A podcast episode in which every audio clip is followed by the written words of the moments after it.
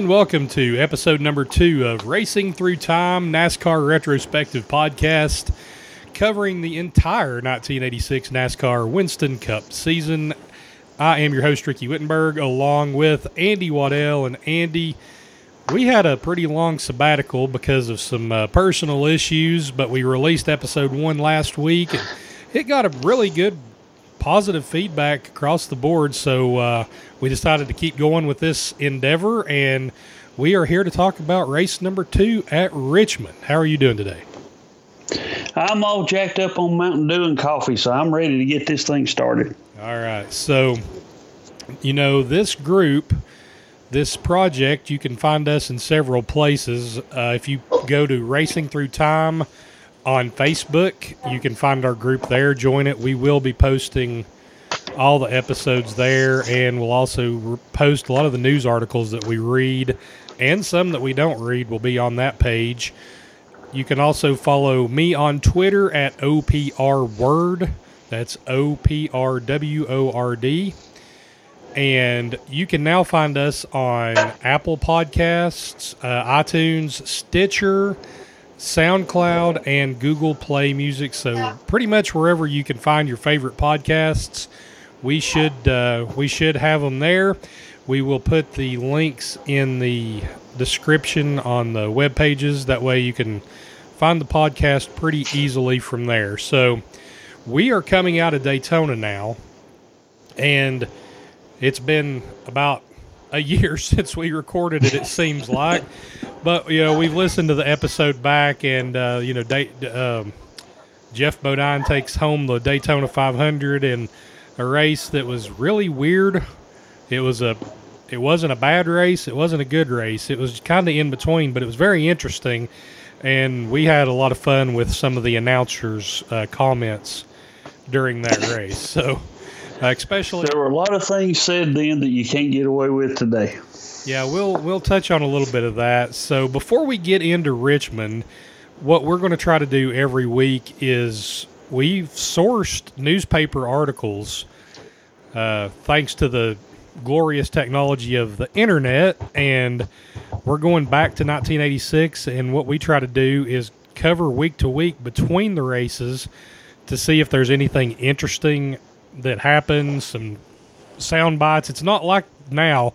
Somebody now in 20 years could just read everybody's tweets, and there's so much information out there. If you tried to do an old school NASCAR podcast in 20 years, you would have so much information. You, I don't even know if you know where to start. Oh, you'd have a plethora of stuff to go back to. You'd have tweets and emails and Facebook and all kinds of sources. Yeah, so it, it is a little bit of digging, which is kind of fun to go back and even when you're looking at these old newspaper articles, seeing the the other sports stories and other stories going on that week, some of these old ads in the papers is pretty cool. So, what we're going to do this week is we'll we'll hit a couple of um, couple of newspaper articles, and then we'll get into the race because this is a race definitely worth delving into this week. Uh, it might be. I, I mean, honestly, you know, I grew up. We both grew up in the '80s, and we're NASCAR fans. But it's not like I've went back and watched all these races hundreds of times. With the technology we got now in YouTube over the last few years, uh, very thankful for some of these people that's uploaded these old races and preserved them, uh, so everybody can see what what it was like in the old days. Because we didn't have VCRs or we wasn't we didn't have a VCR until 1987. Lord no. You know they they cost a lot of money, and even then the tapes and you know 35 year old tapes now they don't hold up well. So I'm I'm glad some of these races are archived now on YouTube. Um, we'll talk about some technical issues here in a little bit. But what we're going to do right now is uh, talk about some newspaper articles that I thought was fairly interesting. I'm going to read some some blurbs, and me and Andy will discuss, and then we'll go straight into the uh, Richmond race. The first article I want to talk about is Bobby Allison. Uh, the article's title is Allison Looks for Winning Numbers at the Richmond race. This article was from the Newport News, Virginia Daily Press on February the 21st, 1986. So this is a quote from Bobby. We know what made the engine bearings burn out down there, he said here Thursday. It won't happen again. It had to do with a faulty oil temperature gauge. We were an unknown quantity until Daytona, but I think we've proved that we can be a competitive team. We qualified good, ran second in the 125, and looked strong in the 500. The 500 itself was a bittersweet experience, but we made progress during the week. Now, if we can just make more progress this weekend. Allison's last short track wins were at Richmond in February and September of 83. His last NASCAR pole came there in September of 82, but he hasn't been among the leaders in any Richmond races run since 83. Allison couldn't resist a poke at NASCAR for not approving the use of an air dam under the grill of the Buick LeSabres.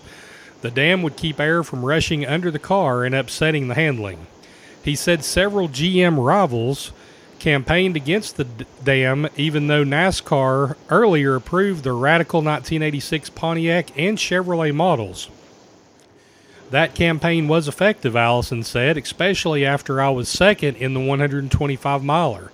NASCAR was caught by surprise and said they wanted to think about it. Then they said I ran too good and that if my car was second without the dam, why give it to me?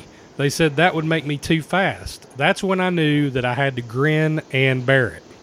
Allison said that he's seen just one new Chevrolet Monte Carlo SS model on the street, and that was in New York. It was obviously a handmade car just for display. Still, NASCAR lets them race. I've never seen a real one on the street. And the Pontiacs are really radical. The street versions you saw in Daytona Beach weren't legal for sale because they had plexiglass rear windows. I understand, though, GM is going to build 15 legal ones for sale.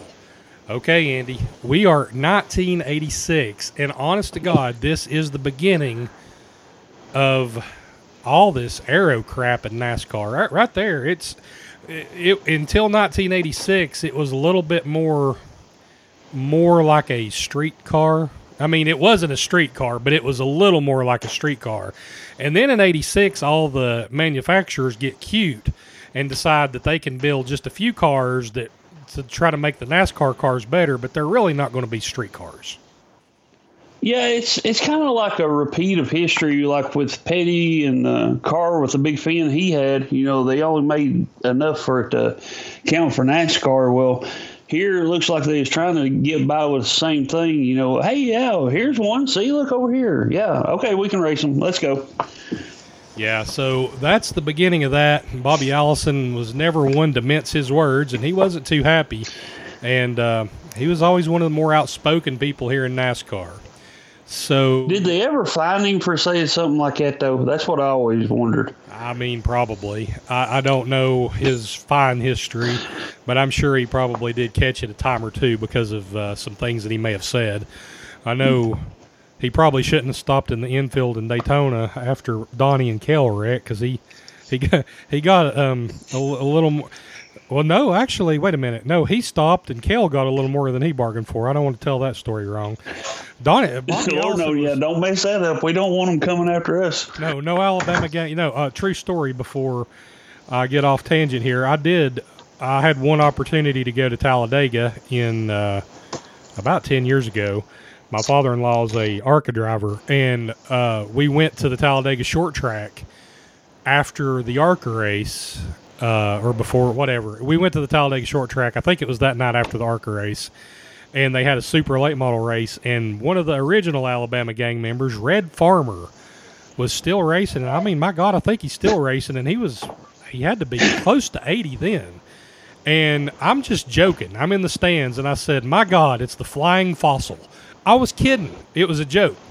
Um, I really like Red Farmer, but I almost caught an ass whipping at Talladega because of uh, you don't you don't insult the Alabama gang in in Alabama. I'll tell you that much right now. Lord no, you know, most of them's all kin down there. You can't do that. Yeah. So um, anyway, that's the article from Bobby Allison. We'll we'll have that one linked up. Here is an article uh, discussing some more of the aero stuff. This is Bill Gazaway talking. He was NASCAR's competition director from uh, the Newport News uh, Daily Press. This is a article from Saturday. So you've never seen an 86 Pontiac Grand Prix 2 plus 2 cruising down Mercury Boulevard, but didn't Richard Petty wreck one last weekend at Daytona? And you still haven't seen a new Chevy Monte Carlo SS tooling around Jefferson Avenue, but didn't Geoff Bodine drive one into victory lane at Daytona? And say, didn't NASCAR once say Detroit had to make 500 of a particular model to be raced b- before it could be raced? Yes, yes, and yes. But all that has changed, especially the part about 500 models being available before it can be raced.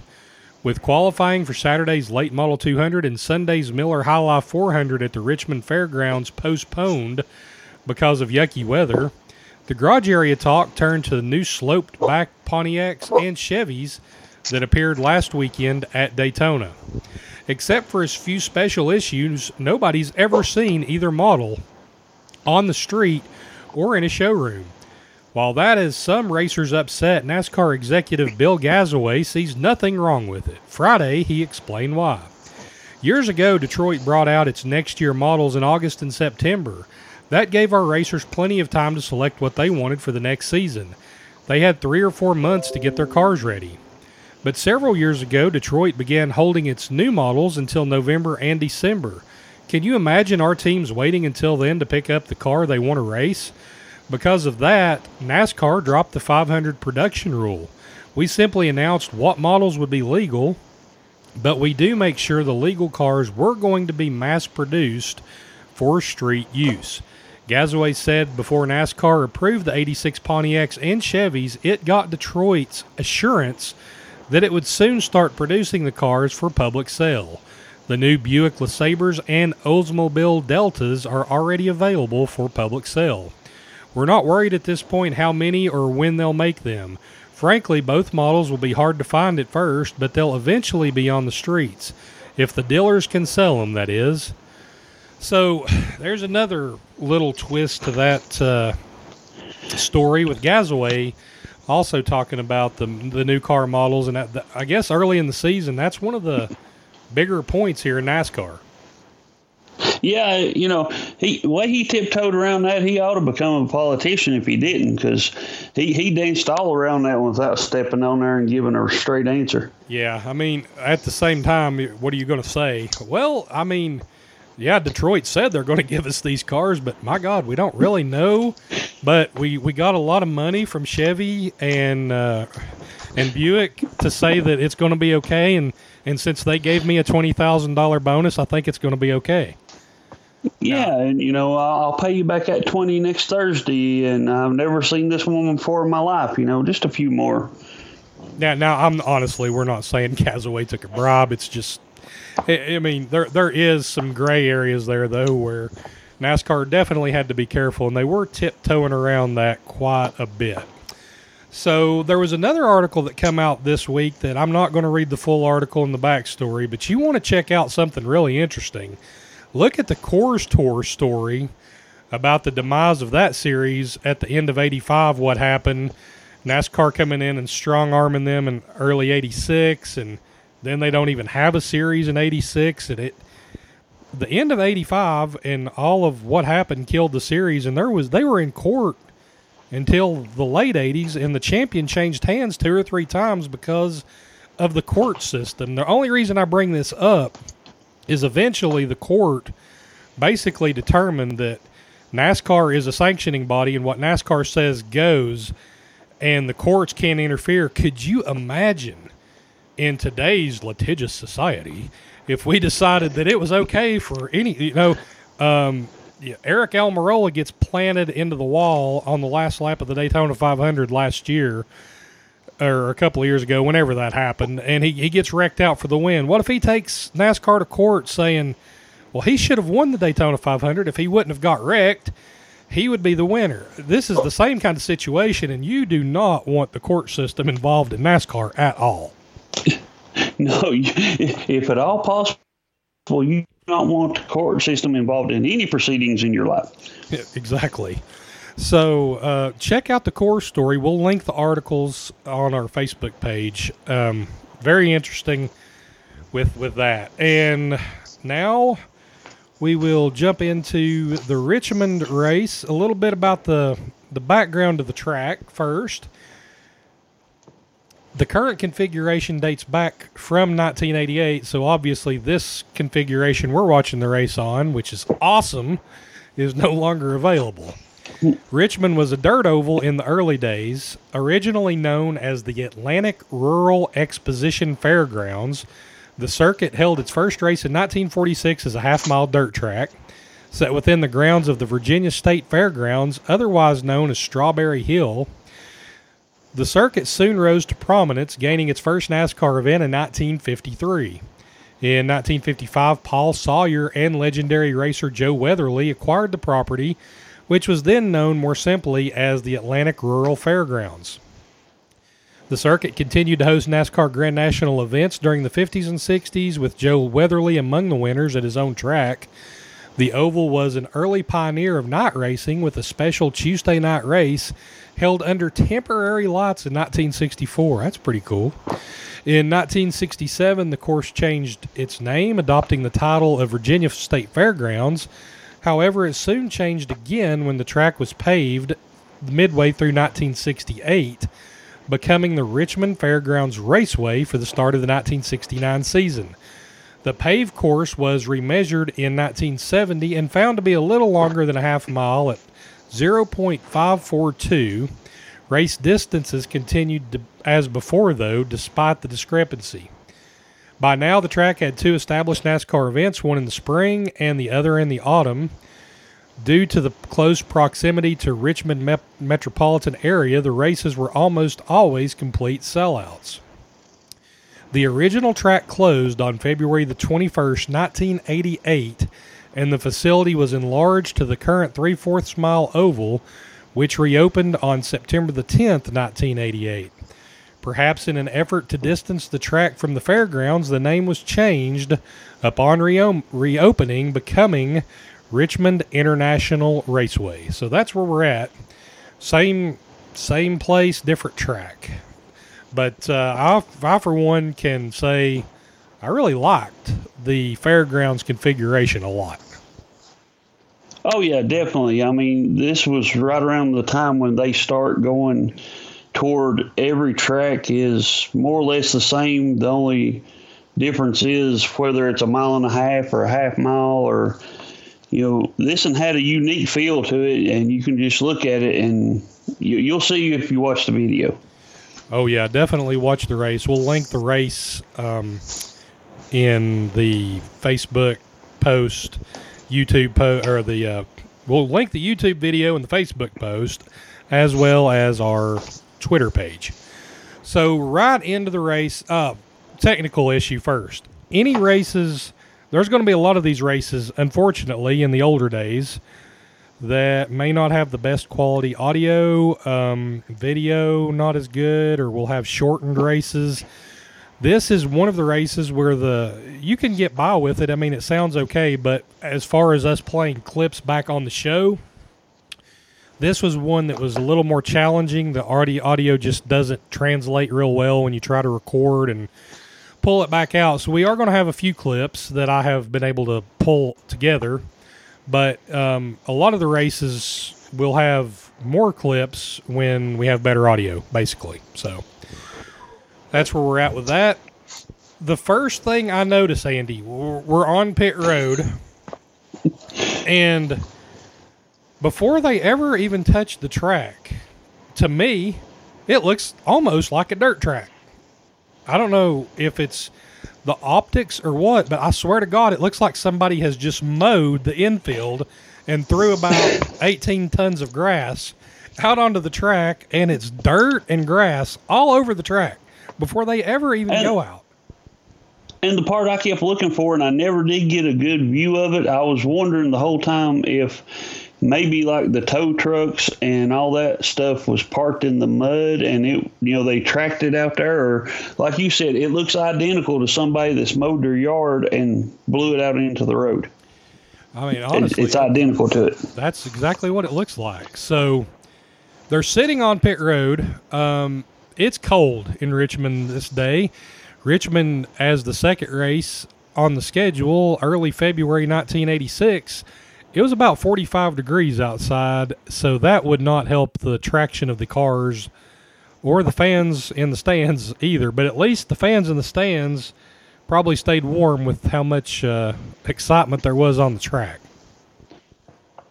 Jimmy Spencer would have been proud. He definitely would have. So we will go to our first clip. Hopefully that will play good here. Um, about this, this is coming up to the start of the race. Out here and run. Slick, just plain slick, said Bill Elliott, who got sideways out here trying to qualify. He said, I have driven on ice. It wasn't that slick. Richard Petty said, all I wanted to do was bring the car back, and if I couldn't do that, I wanted to find some soft place to land. I scared myself out there. And Darrell Waltrip, about trying to qualify yesterday, said, it was the stupidest thing NASCAR's ever done. It's the worst I've ever seen, trying to make a man qualify in the rain. Heck, you can't even see out there. A lot of controversy, and then they couldn't get the last 13 cars in, and so they came out and used this new system with the top 18 cars coming through points after race one at Daytona. Then the two winners from last year, uh, that would be the Earnhardt car and Bonnett, the rest were by postmark. Here we come, down for a start. Bodine, who was the quickest in practice unofficially, on the pole. Terry Labonte, right beside it, ready for the start of the Richmond 400 live here on the Superstation. Okay, so there we are. We get the start of the race, but not before we had some interesting, apparently, trepidation in qualifying the day before. And in the in one of the breakaway segments of Dave Despain later in the race, he shows some of the qualifying from the sportsman race the day before, and there was three or four cars just spun out, and I, there's a couple of times you can see them kicking up water trails as they spin. So I don't know what the deal was, but NASCAR's race cars do not work very well in the rain on slick tires. No, there's a reason you have groove tires for dirt and or all terrain stuff. Slick tires, not no good. So I'm not sure exactly what happened, but we definitely had some tra- track problems before the during qualifying the day before. In start, so we start by points. Bodine starts on the pole. Terry Labonte second. Bodine gets the jump. Bobby Hillin in third is holding up a group of cars early in the race. We get an in-car camera of Harry Gant. He has no gloves on, and it's just a sign of the times. I mean, you can see that that big ring on Gant's finger, working that wheel. Can you? I mean, as much as they were turning back and forth, and really sawing at those cars to drive a, a stock car at a track like Richmond, 400 laps with no gloves. The man had to have some really, really calloused hands. Yeah, you you could have probably cut him with a switchblade across the palm and never even brought blood. Probably. Um, so we get a big mess on lap eight. Trevor Boys, Buddy Arrington, and Kirk Bryant all all wadded up on lap eight, and that's going to be an early indicator of some things going on here in the race. We get a restart, and as soon as we restart, Lake Speed slams into the wall after getting dumped by Ricky Rudd and uh, then Ken Squier. And, go ahead. And there was something I noticed here, like you say, sign of the times, or you forget about it, I guess. But I was wondering if the crew was, you know, when they went in for the pits, if the crew was wearing fireproof blue jeans, because every one of them had blue jeans and some kind of a plastic jacket on. Oh yeah, not uh, not very safety oriented in 1986. Also, as we mentioned during Daytona, no pit road speed limits. So they come screaming down. The cars tore all to pieces. Flat tire comes screeching, meeting this guy that's got blue jeans on and they're ripped. Comes flying down pit road 100 miles an hour at Richmond, sliding through all the dirt and mud. I mean, that just sounds like a sounds like a good time to me. I, I would, yeah, those gentlemen had to be having uh, like heavy duty industrial strength cups. They must have had wheelbarrows, sir, wheelbarrows. yes. So we have Ken Squier lets us know that Geoff Bodine had been signing autographs at Kmart in Daytona from 8.30 to 10 o'clock after his 500 win. And I don't know what sounds more 1986 than uh, going to the Kmart to sign autographs after you win the Daytona 500. Hey, you got to go to a fancy place, brother. That's right. So we get the restart, and then we have this. Waltrip is in the wall. Five, six, seven, eight. Eight automobiles have tangled up. And right where he crashed a year ago, there you see Bill Elliott's number nine impaled. The number nine of Elliott right up on the fence. He's sitting on top of the guardrail. Someone must have blown an engine up there and got oil all over the racetrack. Well, there you can see he has the window net down, and Earnhardt continues to work on cleaning off the windshield of car number three. Richard, how much of it is the track surface and how much of it is racing out there right now with these crashes? Well, somebody blew an engine and they wasn't no help. It would have made no difference what happened in the circumstances when they all crashed. Okay, so there, there we have it. we have a big oh. mess. Bill Elliott's up on top of the wall. I mean, this was a for a half a mile track. I don't know how you can crash as many cars as they crashed right there, but there was ten cars that re- like legitimately wrecked in that crash. And this is just a sign of what's to come. You are going to, if you watch this race, you're going to see cars get wrecked and get stuck in some of the weirdest situations compared to what we have today. Like Bill, he gets out of the car, it's up on on the fence, not against the fence or in the fence. He's on the fence. Yes, he's on top of the fence, and there's several other cars that is just tore all to crap in that. I mean, Darrell Waltrip spins out and he hits the wall really hard, and that's what gets him the lap down early in the race. Was this crash and. I mean, Bobby Allison was in it.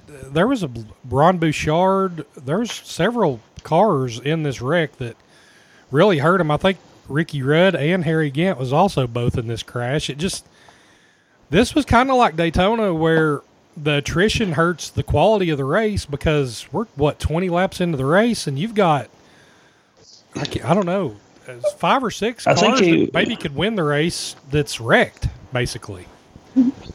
Yeah, I think they said at this point like 18 cars was already had some kind of body damage, and we ain't even a quarter of the way through. Well, no, I mean, we're not even, yeah, we're not even like 25, 30 laps into this race. And we didn't start 40. Well, we did. We Now we only start 36 or 38 again, but I think they only started 31 or 32 cars for this race. So that's over half the field is already wrecked. And then Sacks about hit the pickup truck that was going around picking up debris. That I thought he was going to pull a Juan Pablo. Yeah, blow up the, um, the, the truck coming around. So all these, the replays are not great that shows what happened. You can't really tell. It's picks it up in progress. Waltrip's already in the wall. Elliott goes up on top of the wall. Bouchard goes to the garage. Um, 17 car was wrecked. That's Phil Parsons, I believe. The, then we get Dale Earnhardt unstrapping and leaning. This is one of the more iconic things that you'll still see on Twitter on a throwback Thursday. The man gets out of his car, basically, and whops his windshield as he is going, I don't know, 50 miles an hour down the straightaway. He is completely, fully out of his car, whopping the windshield. And the bad part is they don't catch the the initial. You know, you hear them say he's out of the car wiping his windshield, and you're like, what? And by the time they get to it, he's just kind of got his head and shoulders out. But when the car comes around, you can see he has wiped almost half of the windshield off. So how far was he out before the camera actually caught him? There's there are clips and uh, video clips out there on YouTube that shows how far out of the car he was, and he was out of the car. I mean, no, his feet were basically both. He was out of the car uh, going around. I don't know how it was. I, it was it was impressive. I'll say that, and I pretty much can guarantee you, if anybody tried to do that now, they would uh, they would be parked for the remainder of the day. Uh, you, you think the band hammer would come down, huh? No doubt about that. So there, oh yes, in the garage we get this. There is a guy swinging his Mexican speed wrench, as Chris Economaki would call it, at the fr- front end of Ron Bouchard's car, and I swear to God, he missed him by about a half of, I don't know, six inches. He looked, and the guy jerks like, what in the world? It was uh, seriously. You watch that. Watch the guy swinging the sledgehammer with no regard for human life. Because Yes, that man needs to teach Triple H how to swing a sledgehammer. something, I, it was crazy. So yeah, we're only 25 laps in. Completely out of the race are the number six, the number nine, the 98, the 17, and the 15. We would have had an interview with Tim Richmond. He's in the garage, um, but we the audio's not good for that. But, But if you Tim- get a Tim chance, you Richmond- got to listen to him. Tim that Richmond- man, he was ahead of his time by so many years. All the rest of them are still kind of the good old boy, kind of bashful type interview, and he is just so smooth with it. Oh God, he is so well spoken. I mean, very just he don't get rattled. That's the one thing about Tim Richmond. I mean, maybe we'll see him get rattled in this 1986 season sometime, but I think that's one of the reasons Earnhardt never really he didn't he loved Tim Richmond because one of the people that uh, Tim Richmond was not I mean Earnhardt could not push around Tim Richmond. Tim Richmond wasn't he did not get shaken by anybody. I, as a, I mean honestly No, he, he was the only guy that could really, as far as just flat out will a car go toe to toe with Dale Earnhardt in that time period. Yeah, and that's one of those things, you know, which you know everybody knows what happens later on. If that doesn't happen to Richmond, I don't know that Earnhardt ties Petty. I don't think he does. I mean, people said Richmond. And I'm, I'm one of the biggest Earnhardt fans you'll ever meet in your life. But I mean, truth's truth. uh, He was that good. Yeah. So we're back to green. Bodine's in the lead. Labonte, Bobby Hillin, Earnhardt. Earnhardt, he just knocks Hillin out of the way. Like, I don't have time for you. Labonte smartly just moves up out of the way and says, no, thank you. I'll just let you go. Trevor Boys, I, he was one of the people they said was out of the race. I'm not sure how he was it, but now he's back on the track. He's smoking all over the place. He's back in the pits. Davey Allison's driving the 95 car. He spins out, no caution. Uh, we get to lap 43. Some laps. Finally, we click off a few laps without a yellow flag. Uh, The first 30 laps just basically was ran under caution. Richard Petty goes back out on the track. Uh, Benny Parsons thinks that Petty may they may be a sub in the car, which we find out there's not. Petty is driving it. But Squier Ken Squier said something I thought was pretty interesting right here, Andy. We talked about this in our Daytona preview show. He said Petty come out with his arm wrapped up today because he had that dislocated shoulder, but he also said, and Tim Richmond walked out with a cane. Now Yeah, we we know we know from historical records and what we looked up that he has no idea that he's like sick sick until after the banquet in 86 he's not diagnosed with aids until either right after christmas in 86 or early 87 but he comes out with a cane at they i mean at uh, here at richmond. Now i don't he said cane maybe he was a little banged up at Richmond, tweaked his ankle or something. But that just that that kind of struck me as a little weird. yeah, because that's one of them things. Especially being Richmond, you never know if he was actually hurt or if he was just doing like a pimp cane deal. You know, what kind of cane did he have? That's what I want to know. I don't know. I just thought it was it was weird that uh, he came out with a cane. So we go a few more laps. Bodine catches up some lap traffic. Earnhardt's on his bumper. Earnhardt goes in the grass trying to pass Bodine. Now at Richmond, if you didn't want somebody to pass you, even if they were faster, you could really make a, it very hard to for somebody to pass you at Richmond because there was real there was one lane it was right against the bottom but these guys kind of figured out if you, you could diamond it and keep going lower and lower out of the turn and you could almost get beside of somebody out of a turn if you could turn it down enough and what they were doing is they was hitting the grass coming out of the turns Yeah. trying to get under people and it was awesome because it, they, was, they Yeah. really was dirt tracking it honestly Yeah, by that point they was because I mean they was throwing mud and stuff up on the track, and like I say, all you had to do at this track was to get below somebody. But if you had a good patient driver, he just keeping on the bottom, and you had to move him. Yeah, and you didn't have a choice. So we, uh, we this oh god, I'm gonna this is gonna really bother me. We get a shot of the crowd as Earnhardt is beating on Bodine. More on that later. Earnhardt then gets in the grass again. yes. Earnhardt gets in the grass again and almost spins out uh, lap 53, trying to get under Bodine. Kirk Bryant slams into the wall somewhere around this point, and we have caution number three. I don't know this poor guy, but he reminds me a lot of a couple of the guys that didn't make it in NASCAR. He he wrecked a couple of times at Daytona, and I think he's already wrecked about seven times at Richmond in the first 50 laps somehow. He- may just have really bad luck, but he is uh, he is snake bitten. So all the leaders pit under caution, and Dave Marcis in the Helen Rae Special is in the lead. Waltrip and Lake Speed get a lap back. Waltrip was more than one lap down. Jimmy Means is in second, and Bobby Allison in third. So on the restart, that's kind of it's kind of crazy. You have Dave Marcis, Jimmy Means up front with Earnhardt and Bodine, who's obviously got the fastest cars early in the race, trying to move back through the field, and uh, Marcis drops off the pace in a few laps with a flat tire, and Jimmy Means gets in the lead, and he he leads a few laps. Andy, uh, the old Jimmy Smut Means, one of the Alabama gang. Yeah. How many of them were there? I mean, every per- it seemed like every person you, you heard about in the track either was from North Carolina or they were the Alabama gang. there wasn't nobody else hardly. I think everybody there was a lot of people in the Alabama gang at that time. So, but Earnhardt gets gets by Means pretty quickly. He don't fight it, which is very smart. He lets him go. Bodine and Bonnett get by Means.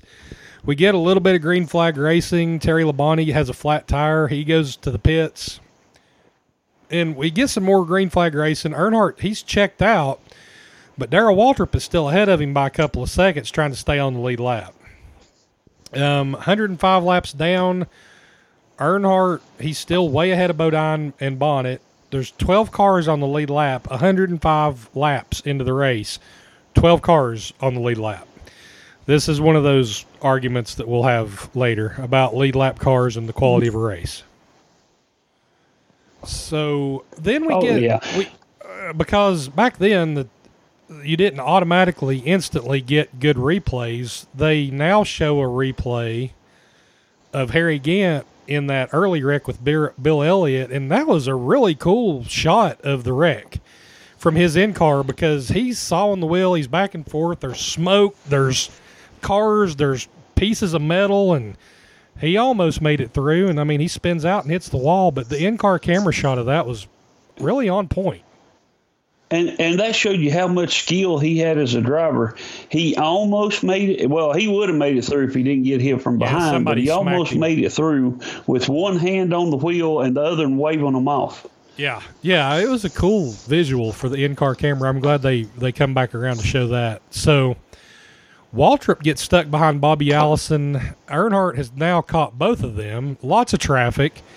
Just those three trying to get through traffic was really cool to watch because the like I said, it's one groove on the bottom. You you can't slip up. You've got some cars that are already laps down that probably shouldn't be, like Waltrip and Allison. They're trying to stay on the lead lap. They're trying to get through traffic. Earnhardt's trying to pass them because he knows if he can keep them guys a lap down, it's going to be a lot easier for him.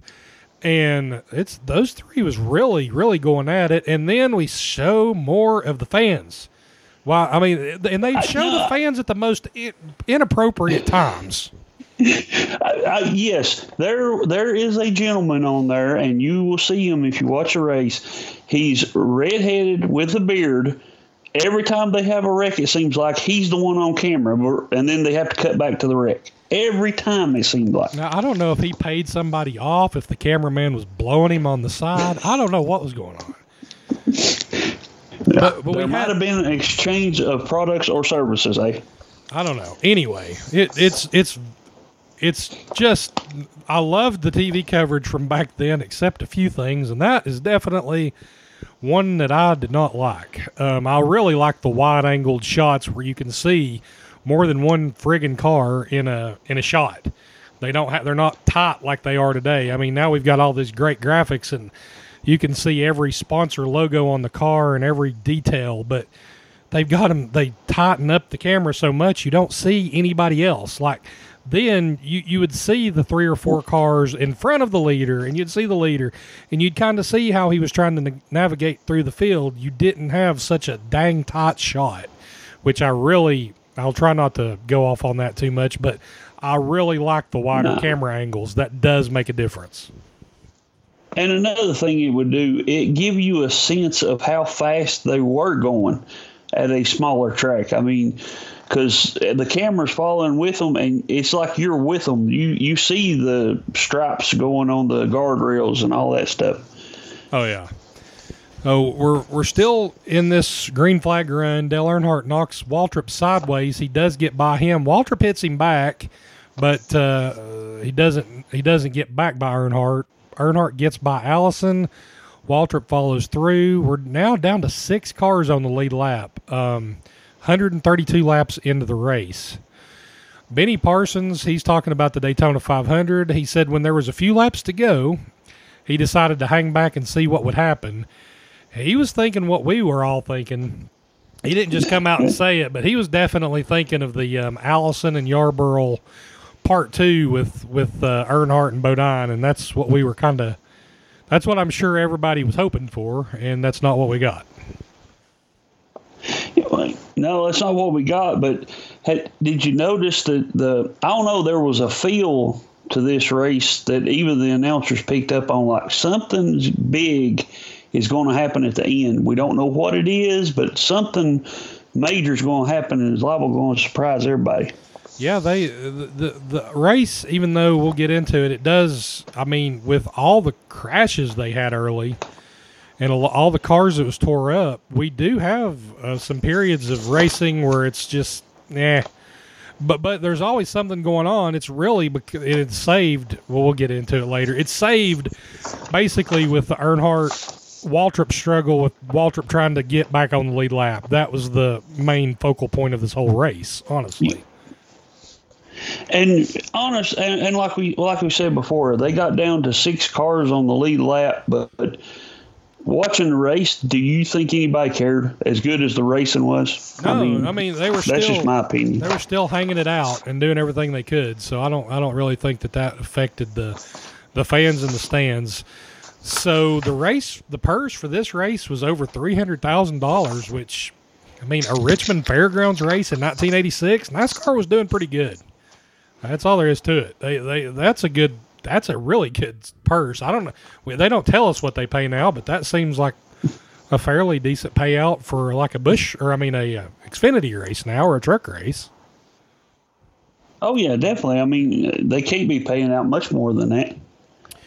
And then uh, finally we get our next caution, and wouldn't you know who won the pony? Kirk Bryant and Tim Richmond crash. Uh, Kirk Bryant was in. He was involved in almost every accident during the day somehow. And during the commercial, we have a motorsports update segment, and I like that. They they don't ignore other forms of racing, and you kind of get to see what was going on. And you got to remember back then, that's probably the only coverage you're going to get. There was no racing shows. There was very little coverage of anything. So that 30 second or 20 second clip you might get to see on the TBS broadcast of the NASCAR race is the only motocross news you're going to get unless it's an, you know, another NASCAR race. oh yeah, and you know, you that's why they so many people going to those types of events because there was no coverage. You either went and saw it live or you didn't see it. Yeah, and at the motocross, fifty thousand people in Atlanta for motocross racing. That was pretty sporty. I don't know. I'm not as big of a motocross follower, but fifty thousand people sounds like a pretty good, uh, pretty good chunk of change.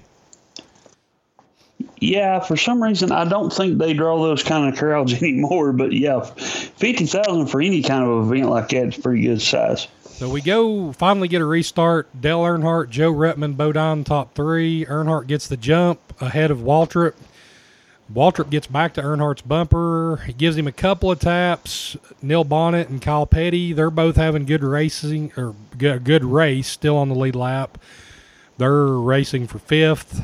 Bobby Allison and Lake Speed have a little dust up where they're not too happy with each other. Uh, Bodine and Ruttman eventually start closing in on Earnhardt and Waltrip. And then Earnhardt's car starts coming in a little bit. He pulls away. Bodine gets by Waltrip. So now Waltrip's once again a lap down with no real hope here. We're almost halfway. And Lake Speed hits the wall. Again, he blows a tire, no caution. Uh, Earnhardt then has a problem with Dave Marcis, who doesn't move over. And if you know anything about NASCAR racing, everybody that talks about Ryan Newman now, about how hard he races everybody, he was he is the modern day version of Dave Marcis. Dave Marcis would not move over for anybody. He felt if you you know it's your job to figure out how to get around him. It's not his job to move out of your way.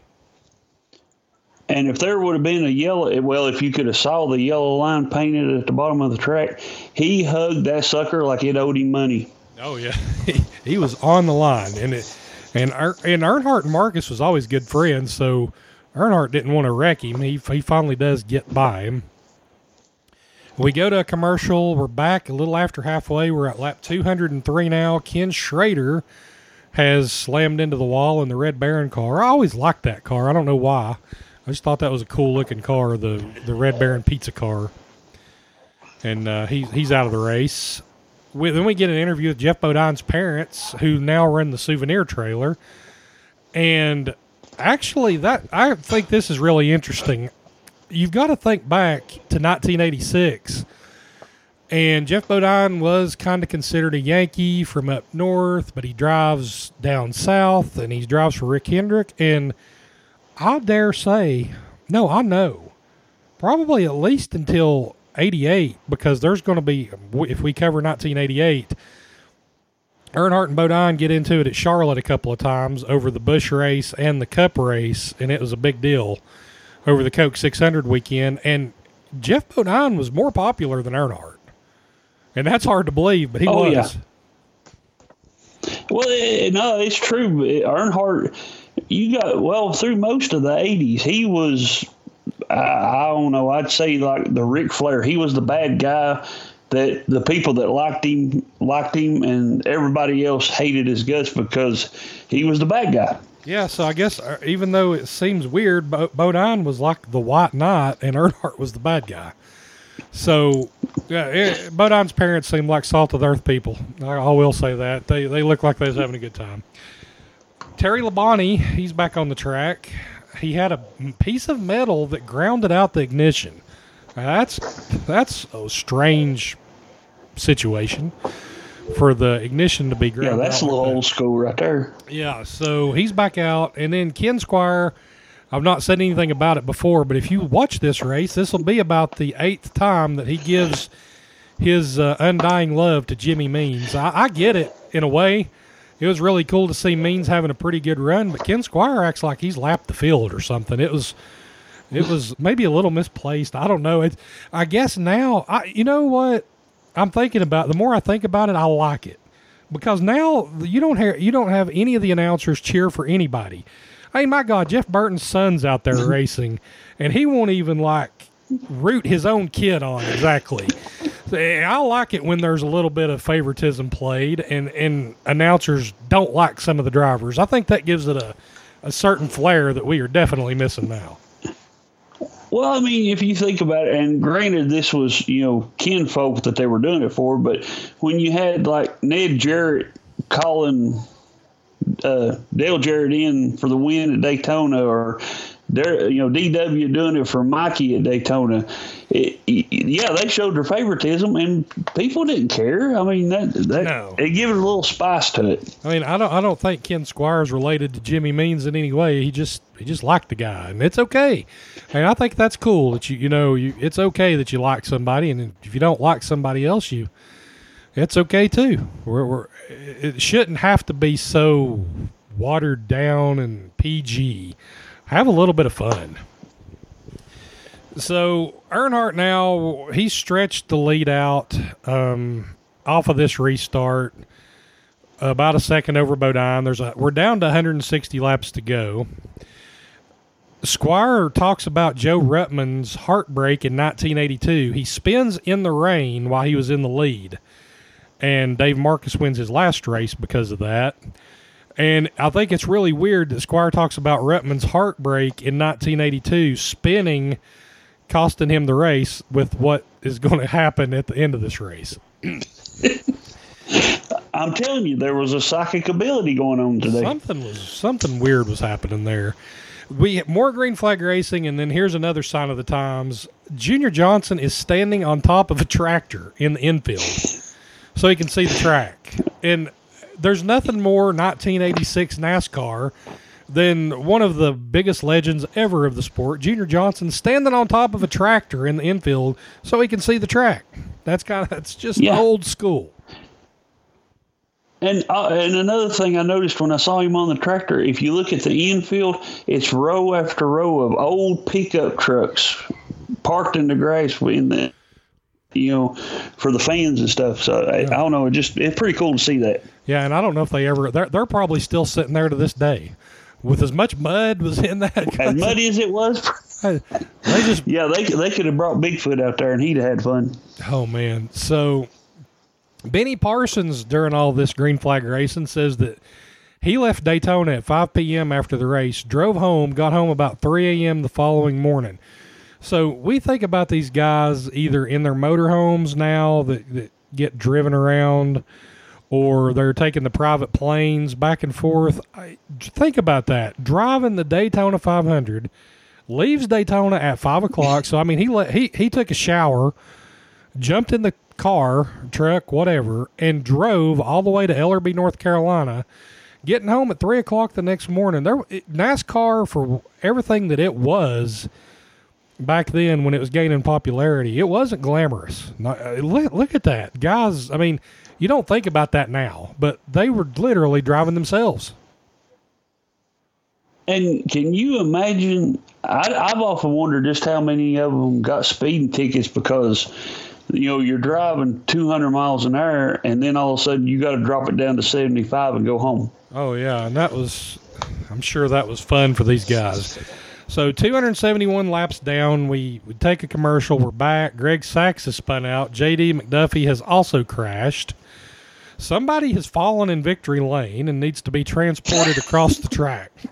Now, that's not funny, but at the same time, it's just well, we had we was going to throw a caution anyway because old Billy Joe here fell down in victory lane and broke his leg, and the only way to get him out of this track because there is no tunnels is we have to, you know, wheel him across the track so we can get the ambulance out of here, and that actually causes cautions several times in in races back then. It's not an uncommon thing. Oh, Lord. Mercy. I seen that and I was like, why they thought, oh, okay. Rusty Wallace, he's lost the tire out of the pits. He was on the lead lap. I swear to God, I had not. I don't know if it was like a, a cloaking mechanism or if I just didn't notice it. But this was the first time I saw Rusty Wallace this entire race, and he was on the lead lap. He just was somehow Yeah, like there was only, there was only five or six cars on yeah, the lead you only lap, had eight of them, Mark. and he's he's he's been on this lead lap the whole time. And I, this is the first time I see him in the race, almost three quarters of the way through. The tire, you know, it flies off and it uh, it rolls around the track and then rolls off and then falls off in the water puddle. It, there's there's a miniature Lake Lloyd inside of Richmond from all the wa- standing water, and that's where the tire lands. And in this this I wonder this, if the fan got to keep that. Probably not. I, I I've saw people try to catch tires before and it never works out well. Luckily, he had just put the tire on and it rolled off because I saw a guy try to stop a tire that's been on a car, and uh, when he done it barehanded, he didn't have much hand left after. Uh, he didn't. Oh, he figured Lord. that out pretty fast. That tires are kind of hot when they come off a car. And I saw an old Well, boy. yeah, you could see the steam, so I actually saw an old boy at Bulls Gap one time. He was a pit guy, uh, uh, volunteer speedway here in East Tennessee. A tire flies off of a late model car. I don't know what he's thinking. I mean, he's he, he goes about 400, 450. So he's a big guy. This tire is barreling down the track. He walks out in front of it, and the tire has come off of a moving car, and it's it's still going at a pretty good clip. That tire hit him. He flew about six feet in the air, and he had a tire mark all the way up his chest. It looked straight off of something like out of a movie. And he just he just stood up and looked around and walked back into the pits. And I'm like, if that tire would have hit me, it would have killed me. This guy just brushes it off. So it, that was in the old days too. That was that happened in the 80s. So um, anyway, back to this race. Back to Green, Bodine Earnhardt still top two. Waltrip trying to get back on the lead lap. We're down to 125 laps to go. Now Waltrip, he's sticking with Earnhardt, trying to get the lap back. He finally gets under Earnhardt and passes him clean, and Bodine tries to pass Earnhardt, and he said, "No, sir," and shuts the door, and they slam into each other, and we almost have Bodine Earnhardt crash at Richmond, but they both save it. Uh, Joe Ruttman's closing in on Bodine for second, and uh, Joe Ruttman was in this crash with Bill Elliott on whatever lap 20 and his whole he don't have a right side basically right rear quarter panel is all gone that shows you aerodynamics didn't mean nearly as much in 1986 because his car was basically destroyed and he's still running third running down bodine for second Yeah, he was giving him a good effort too for most of the race. I mean, it it wasn't like it was just a fluke or one of them had bad tires. No, no. I mean, he, he had a good car. So down to 100 laps to go. Earnhardt still in the lead. Back uh, commercial break. Chris Economaki is in the pits. He talks to Richard Childress. He says the car is good. Gary Nelson, Bodine's crew chief, says they've they've adjusted the car too much, one way or the other. They've either been too tight or too loose, and it's still not right. Lake Speed loses a right front tire and he slams into the wall again more green flag racing, back to commercial. And when we come back from commercial, Rusty Wallace is in the mud in the infield. Neil Bonnett has also crashed. Uh, we go to replay and it shows that Rusty hit Neil. Bonnett went hard into the outside wall. Rusty spins into the mud on the inside, and that was a pivotal moment in the race because that puts Darrell Waltrip back at the tail end of the lead lap. And Re- Andy, when Rusty's sitting there in the grass, I swear to God, it really does look like he's sitting at Daytona there for a minute because there is water everywhere around his car. And there's a tight shot to it, and it's like he's stuck in the mud. He's got a good car. His car's not tore up, but he's he's stuck. Yeah, you, well, you take racing slicks and you put it in a pond, it ain't going to go nowhere. So, No. yeah, and uh, you can tell he's screaming. You know, you can look at him inside the car. He's screaming at somebody to push me, push me. He's trying to get anybody to get him out of there because he's losing laps as he's sitting in the pond. Uh, Darrell Waltrip back on the lead lap. So we cycle pit stops. Joe Ruttman's in the lead. Earnhardt Bodine, Kyle Petty, and Darrell Waltrip. Joe Ruttman launches out off the restart. He looks like a rocket. His car is fast on the restart. He he gaps everybody. Um, Waltrip gets by Bodine for third. And we start clicking off laps, and Ruttman slowly but surely gets run down by Earnhardt. And as Earnhardt's running down Ruttman, Waltrip's running both of them down, but he's like he's about three seconds behind at that point. And they're sliding around the turns like it's a dirt track, literally. I mean, they are turning right as much as they're turning left. Is Andy? Am I exaggerating that at all? Not in the least bit. It's you can watch them. It's about a half a second turning to the left, and then the rest of it's jerking it to the right just to try and keep it steady through the turn. It's it's crazy. But Ruttman, he realizes um, it's at that point Earnhardt's caught him. He don't have anything for him, and I kind of expected him to put up a little bit of a fight, but maybe he just thought it's getting too close to the end of the race. There's no way I can hold him off. I'd rather not get wrecked, so he just moves out of the way.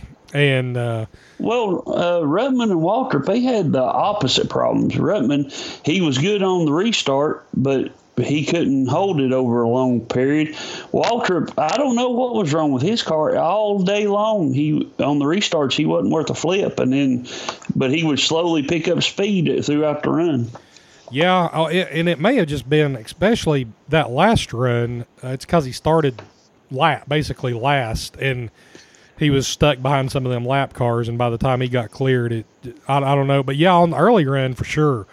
Every time they they come out of a caution flag, you'd think Waltrip on the inside would get a lap back, but the, he would always get that he would always fall back and on the start and he never could run them back down until that last run but they kept adjusting his car all day and i think they finally got it to where he wanted it there right at the end of the race Yeah, they definitely found the sweet spot for sure. So we get we're down to 50 laps to go earnhardt Ruttman's right behind him Ruttman he moved over and i thought he would just fall away but he sticks with earnhardt there for a while and he stays with him And Waltrip does catch Ruttman for second, and then Ruttman don't put up a fight with him either. Hey, Ruttman may have been the smartest guy in the whole room, thinking, well, I can't outrun him. Maybe they'll wreck. And he wasn't wrong, but he he still wasn't lucky. So Waltrip runs No. down Earnhardt. I mean, he runs Earnhardt down in about 10 laps because we're down to 40 laps to go and they're together. And they stay locked together for 40 laps. They the Waltrip taps him several times. Earnhardt really hugs the bottom. Waltrip never pushes too hard. He kind of just tries to wait on Earnhardt to make a mistake or catch a car and lap traffic wrong, but Earnhardt's don't put the wheel wrong anywhere, but Waltrip don't have any way to pass him either, so they're just kind of stuck together.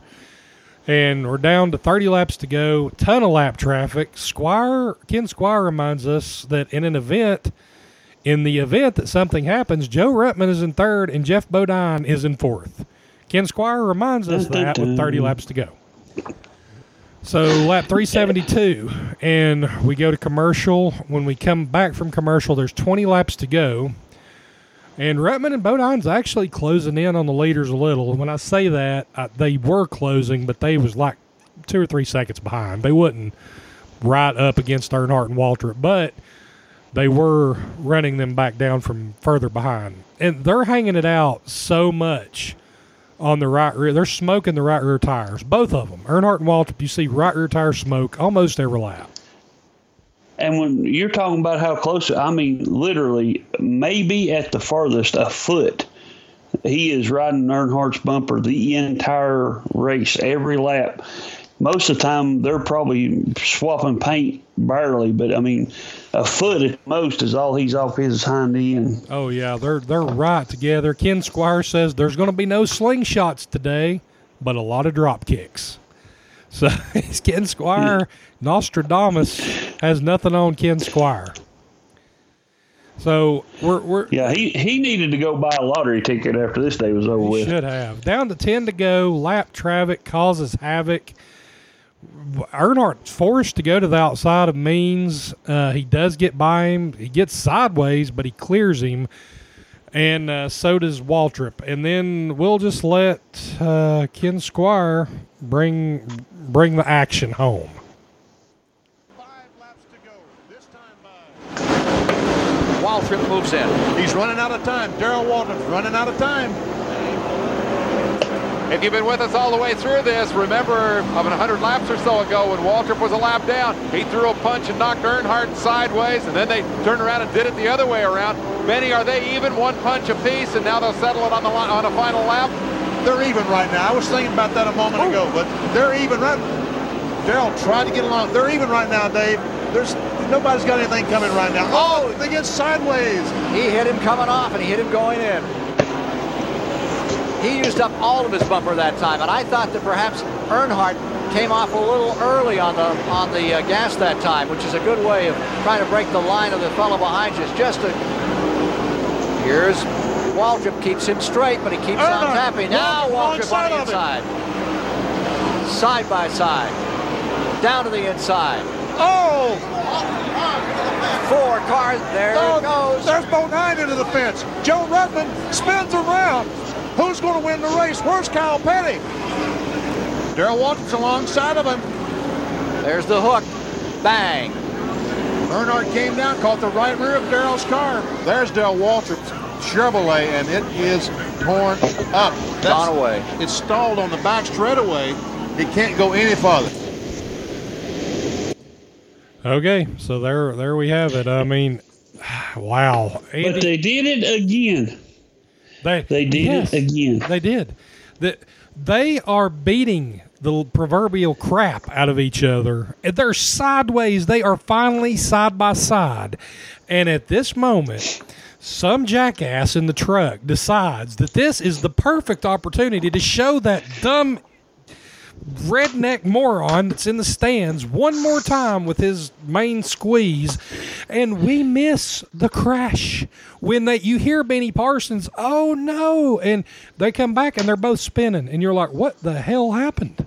What happened? They've Yeah. wrecked. I, I, you've got two of, and I mean, even at this time, two of the best drivers in their class. I mean, there's there's nobody at this time better than these two. And they're bumper to bumper, they're side to side. He's just passed him. You know, Earnhardt is not going to let that stand. You know it. And they cut away the fan. I mean, it's nothing against the fan. He may be listening. He may be a good guy. It's not your fault. I would like to find the guy that decided in the truck that this was a good idea and kick him right in the jimmy right now. I'm still mad about that. Rochambeau right there. I mean, good lord. Seriously, I, I don't I do not understand for a a very little second what could have possibly went through somebody's mind in the truck be like cut to the fans. For the love of God, cut to the fans. We've got to see the emotion. No, we would like to see the wreck is what we'd like to see. Sh- Yeah, turn, turn it to the fan. Wait a minute. He stood up. He stood up. Turn the camera. Turn the camera. Okay, so I guess here is Andy Waddell. You have always been uh, this show. We will be as impartial as we can be about everything. I think everybody or a lot of people know that my favorite driver growing up was Darrell Waltrip. Your favorite driver growing up was Dale Earnhardt.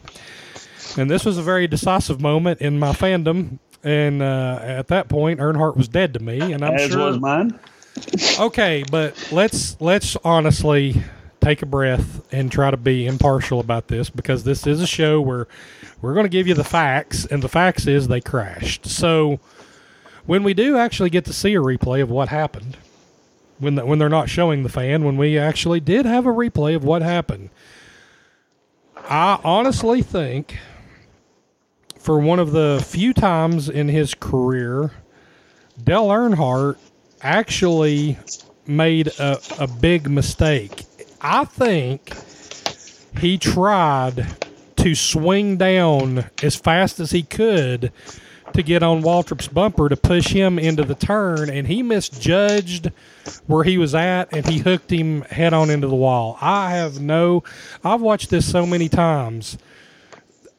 I, I don't yes, I believe he would have tried his best to knock him back out of the way, and they may have wrecked anyway. But now, sitting back, you know, thirty years later, when you're not when you're older and you're trying to actually watch and see what happened, I believe what happened was he tried to jump in behind Waltrip and misjudged his timing. What's your take on what happened?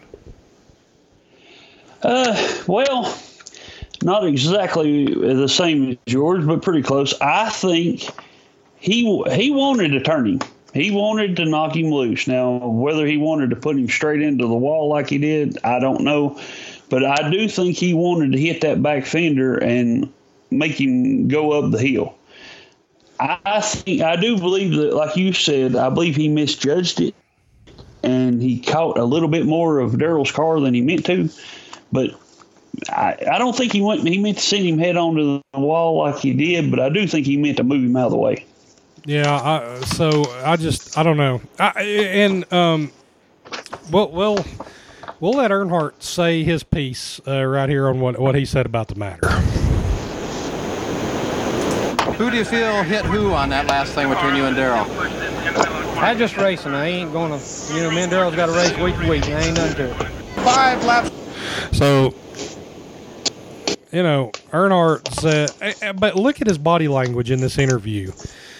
He is not mad at all because he knows what he did.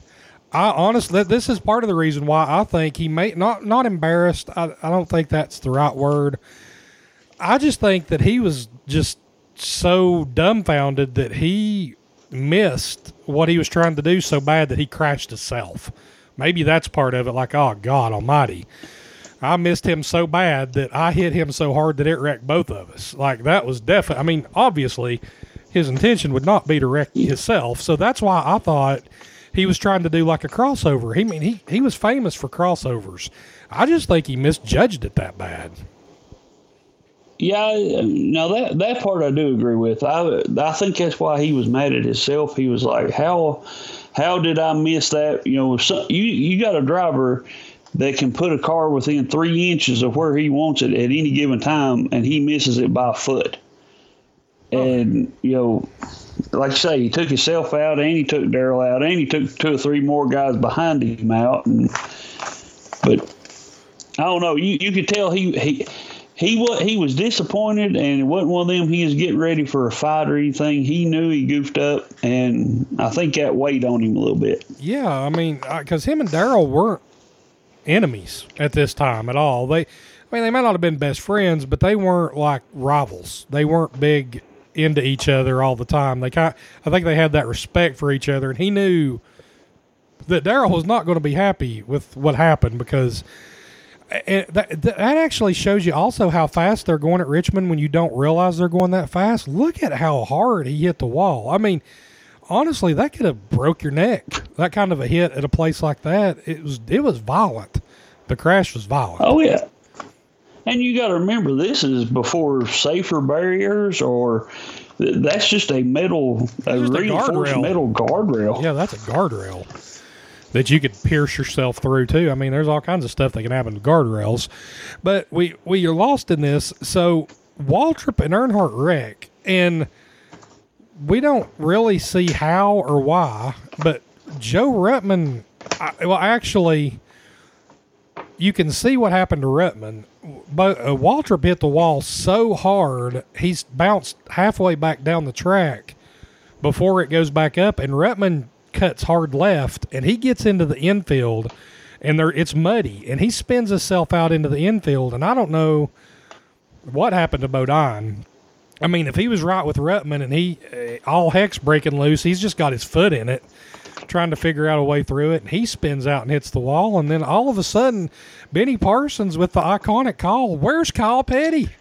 because everybody yeah. else has crashed. If Kyle Petty just snakes through this, he's won, and he did. And it was a first win in NASCAR at the most. Uh, there's, I'm pretty sure, besides a big wreck at the end of a race at Daytona or Talladega with somebody winning out of the blue, that's one of the few. That may be the biggest, craziest last turn upset that you'll ever see.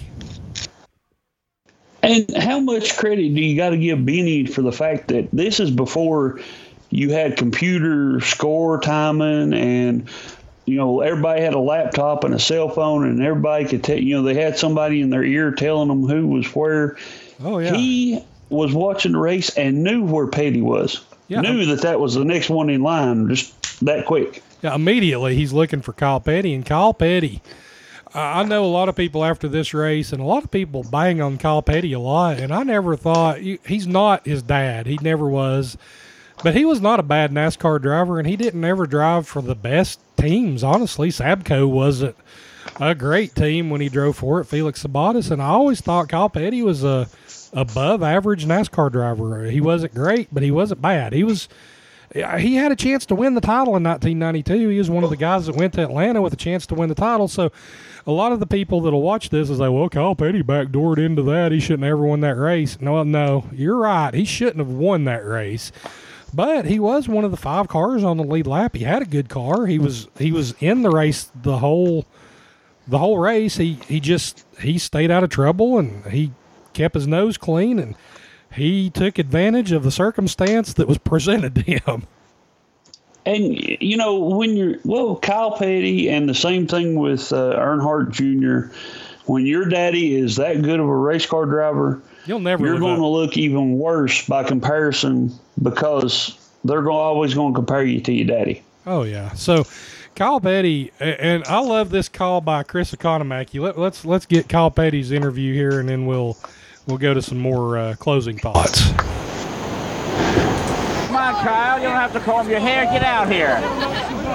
Kyle Petty's getting a proper attire on. He's he's removed the steering wheel from Wood Brothers car, which uh, has been out of the winner's circle for quite some time. Come on out, Kyle. Here he is. Here's the winner. Hey! Congratulations. You surprised? Surprise ain't the word for it. I mean, you know, we get we worked hard all day. You know, the car pushed all day long, and we couldn't never get it. The motor ran good, real good, but uh, you know, we never got the driving right until right there at the very end, and then they just drove off and left, and I got caught in traffic. But evidently, they all got to running at each other, and we were lucky. Did you, did you see the crash? No, I was I was in the middle of the backstretch, and I seen the smoke. I just run up on Daddy and them, and uh, him, and I guess the ten car Sacks and those guys, and was trying to just figure feel my way around them to finish the race. And looked down the corner, and I seen a yellow bumper, and I figured it was uh, Bodine's or or, uh, or Earnhardt's. I didn't know which one it was, but uh, we was fortunate, real lucky today. Yeah, I mean, uh, And you know, I hate to say this, and I ain't making fun of Petty in no way, but when he, when I first heard that interview, I thought he said he run up on Diddy, and I'm like, P Diddy? Wait a minute, wait a minute, this is '86. I got to rewind Yeah, this. Daddy. Then I realized he was trying to say Daddy. yeah, yeah. So Kyle Petty, I like the Economaki though. You don't have to brush your hair; just get out of the damn car. Oh, yeah, yeah, a whole lot different than now. You know, Yeah, everybody's got to be groomed and Yeah, Economaki was like, back. I've been standing out here in this 45 degree weather for three and a half, four hours. I'm tired of this crap. Let's get out of here. yeah, get out here so we can get to the heat and start doing the hat dance. Exactly. So the one one thing that I noticed after um after the race, while they're they're trying to get they they tried to get Waltrip, I'm sure, and they never could get him. And um, they did get through a couple of breaks. And when they come out before right before they go off the air, they've got a shot of the grandstands. And and, and it could be because maybe the traffic is so bad, people just kind of hang around because they know they're going to be stuck in traffic. But there was a lot of people still standing in the grandstands, and I swear, I honestly think it was the.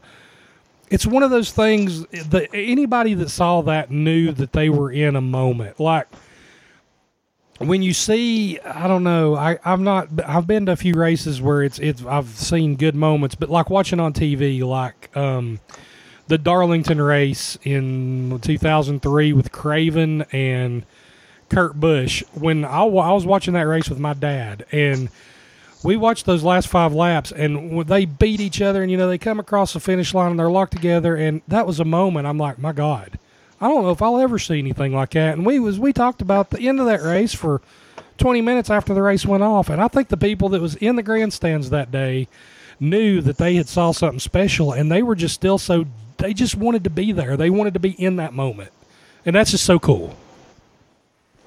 Well, not only that, but you got to figure uh, from what they've saw, all they know is Earnhardt wrecked Waltrip. Waltrip ain't happy. Oh yeah, Hmm. see if they can find a fight might break out.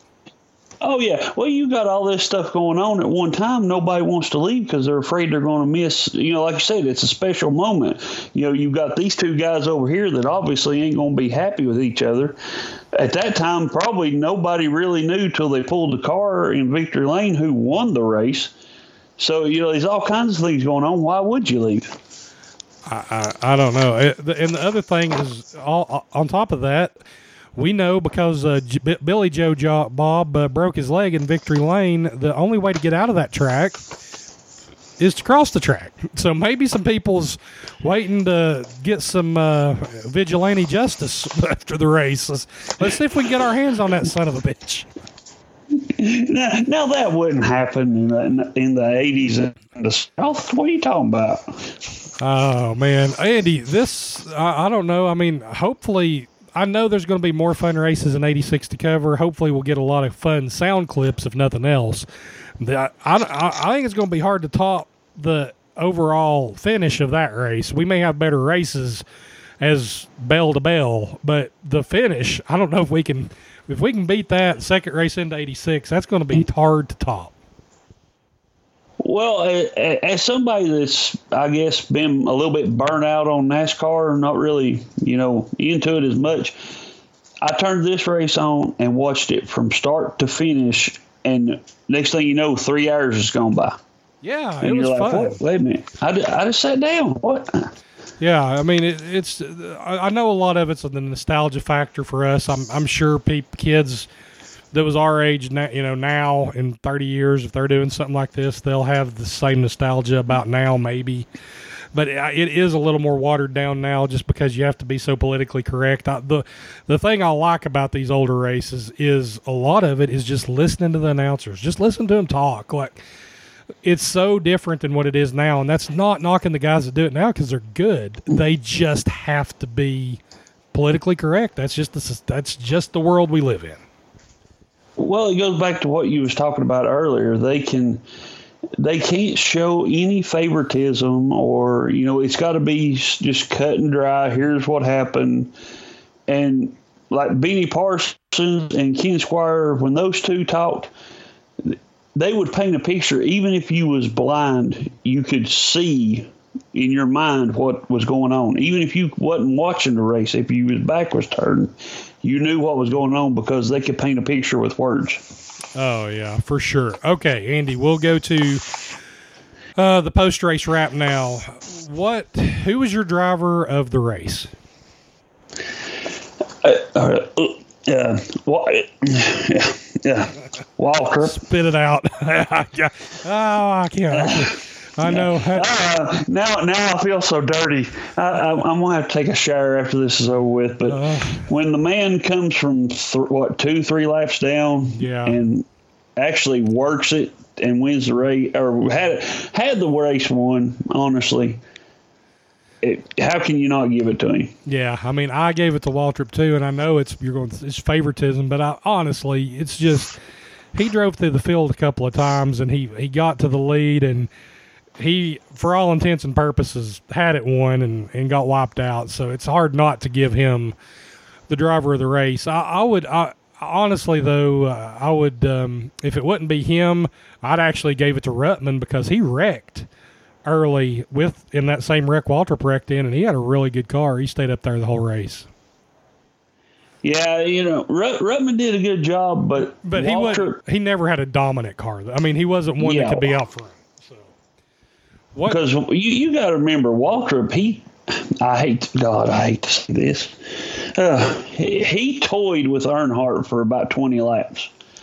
Well, that he, if he wanted to, he could have booted him or oh yeah, punted I, him into I, the wall or whatever. I think Waltrip was just trying to be patient and hoping Earnhardt would just slip. You know, just slip off the bottom. All it would take is one one wrong turn, and the Earnhardt's credit, he didn't make any wrong turns. It, it took Waltrip basically to that grass move out of the turn and then clipping the bumper to get him sideways enough to get under him. That's um, he he when it come down to the end of the race and there's ten laps to go and he's still not made a made a bad move. The only way you're going to you know at that point the only way you're going to pass him is to move him.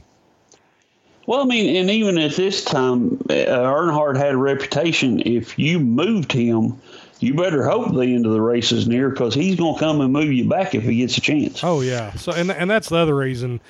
I'm sure Waltrip was uh, was trying to not do it in a dirty way. Um, oh, before we go to the rest of the uh, the last couple of awards, there is something I want to touch on about this this whole race. The the around this race, it's been an urban legend for a lot of many years. There was a, a rumor that I had always believed until a couple of years ago when I found out that it was false. Junior Johnson was set to hire Dale Earnhardt to replace Waltrip in 1987 and the rumor had always been that Junior Johnson washed his hands of Earnhardt after this particular incident in 1986, which, you know, you could believe that. But it actually turns out at the end of the day, this this is how stupid Budweiser was, and, and, and this is nothing against Terry Labonte. Junior Johnson, in an interview a couple of years ago, or in a book or a magazine, I, there is a, an official interview with him where he said that that had nothing to do with it. That he was ready to bring in Dale Earnhardt to replace Waltrip in '87, but Budweiser wanted Terry Labonte due to their previous relationship with him. And Junior Johnson says, looking back, he had went in '87. He went back to a one car team. He said, looking back, I still should have hired Earnhardt and tried to find a sponsor. So, man, could you imagine how much different NASCAR would have been if if Dale Earnhardt goes to Junior Johnson in 1987? I, we'll, we can talk. I mean, uh, you know, that's not this is not 1986, but it is a direct correlation to this race, a rumor that went on for so many years. So I thought that would be interesting to talk about. Well, you got to figure. I mean, you've heard it. I mean, you've heard it said before, and I have too. Junior Johnson was one of those owners that would rather have 15 wins than a season championship. Yeah, he wanted to win Earnhardt, the race. Yeah, Earnhardt wanted to win every race he was in. Now, if you put those two together, what kind of chaos or you know greatness would come out of it? It'd be one of the two. You know. Yeah, I mean that's just. I mean, really, one of the biggest what ifs in NASCAR. Imagine that. So, 1987, having Dale Earnhardt as part of a two-car team on Junior Johnson's car, and then who would? I mean, that's just. A, I wrote an article for On Pit Road that people could go back and look at, um, called "The Butterfly Effect," 1987. What happens if Dale Earnhardt goes to Junior Johnson? And I tried to break down where everybody would land, and there was some really interesting landing spots for guys I mean, I don't know if it would have been accurate, but it was fun to. It was a fun little scenario to try to go through, but just to think about Dale Earnhardt at Junior Johnson racing in 1987, how much different NASCAR would have turned out, but just because of that, it was it'd be marketably different than it is now. But when Junior came around, they didn't make the same mistake twice with Budweiser. So no, no, they secured Budweiser that second go around. So um, Andy, r- race race rating uh, on that zero to one hundred scale, like the race itself. What do you give the race? Uh, the race itself, I'd have to go about an eighty-five. It was. It, it was so good. I'm I'm knocking myself down a little bit because I'm trying to eliminate the nostalgia factor, or uh-huh. else I'd have put, probably put it higher. But about 85 is what I'd have to put it at. Yeah, I, I get, actually gave it an 82, kind of for the same reason. It, it if they wouldn't have had the wreck early that took out Rudd, uh, Gant, um, Elliott, some of them guys, I think the race could have been even better. I mean, we may not have had that finish though. It would have it would have been a completely different race, but it really took out three or four really good cars early in the race, and it does hurt the race in the middle parts where it's it drags a little bit, but it never really gets boring because during that whole middle part of the race, Waltrip is trying to get his lap back. Really, the whole story this entire race is can Waltrip get his lap back? Because if he does, he's got the fastest car on the track besides Earnhardt. We knew this. I mean that so that really carried the race was Waltrip trying to get the lap back. Well, and this, I mean, I listen to a lot of wrestling podcasts, and this reminds me of what a lot of the bookers talk about. You've got the first part of the race where you set up the story. Then the middle part of the race is, well, even if it's Waltrip, it's the hero's journey to try and come from underneath, you know, the underdog. And then at the end, you have the swerve that catches all the fans off guard. It, I mean, it, it just fit perfect. It, it does seem like a wrestling scenario for sure. So, um, entertainment factor on the zero to 100. I mean, we gave the race, you say 85, I say 82. Um, entertainment factor, I say 95. It, it, I probably could go higher, but I'm trying to pull myself down a little bit because I don't want to watch a race later and be like, well, I was way more entertained with this race than that and have somewhere to go up. But you, you can't be much more entertained than what you see in this race. Yeah, I had I had to go with a 98 because if if something else comes up better than this, I'll I'll go above the 100. I'll go 100 plus 10 or something because you have a you, you have so much going on. You have a guy Rex get stuck in a pond. You've got people crashing out all over the place. You got Earnhardt hanging out the car. It, it had everything. It, it, did. I mean, it really did. I mean, I honestly think 95 is a little low, but I, I just you don't want to say too high. It's, but that the, uh, the Benny Parsons call at the end of that race when they all crash. I mean, it was God. It was so you've got people just go back and if you don't watch anything else, watch those last ten laps because when we get when we're looking at these people in the stands when they're actually crashing.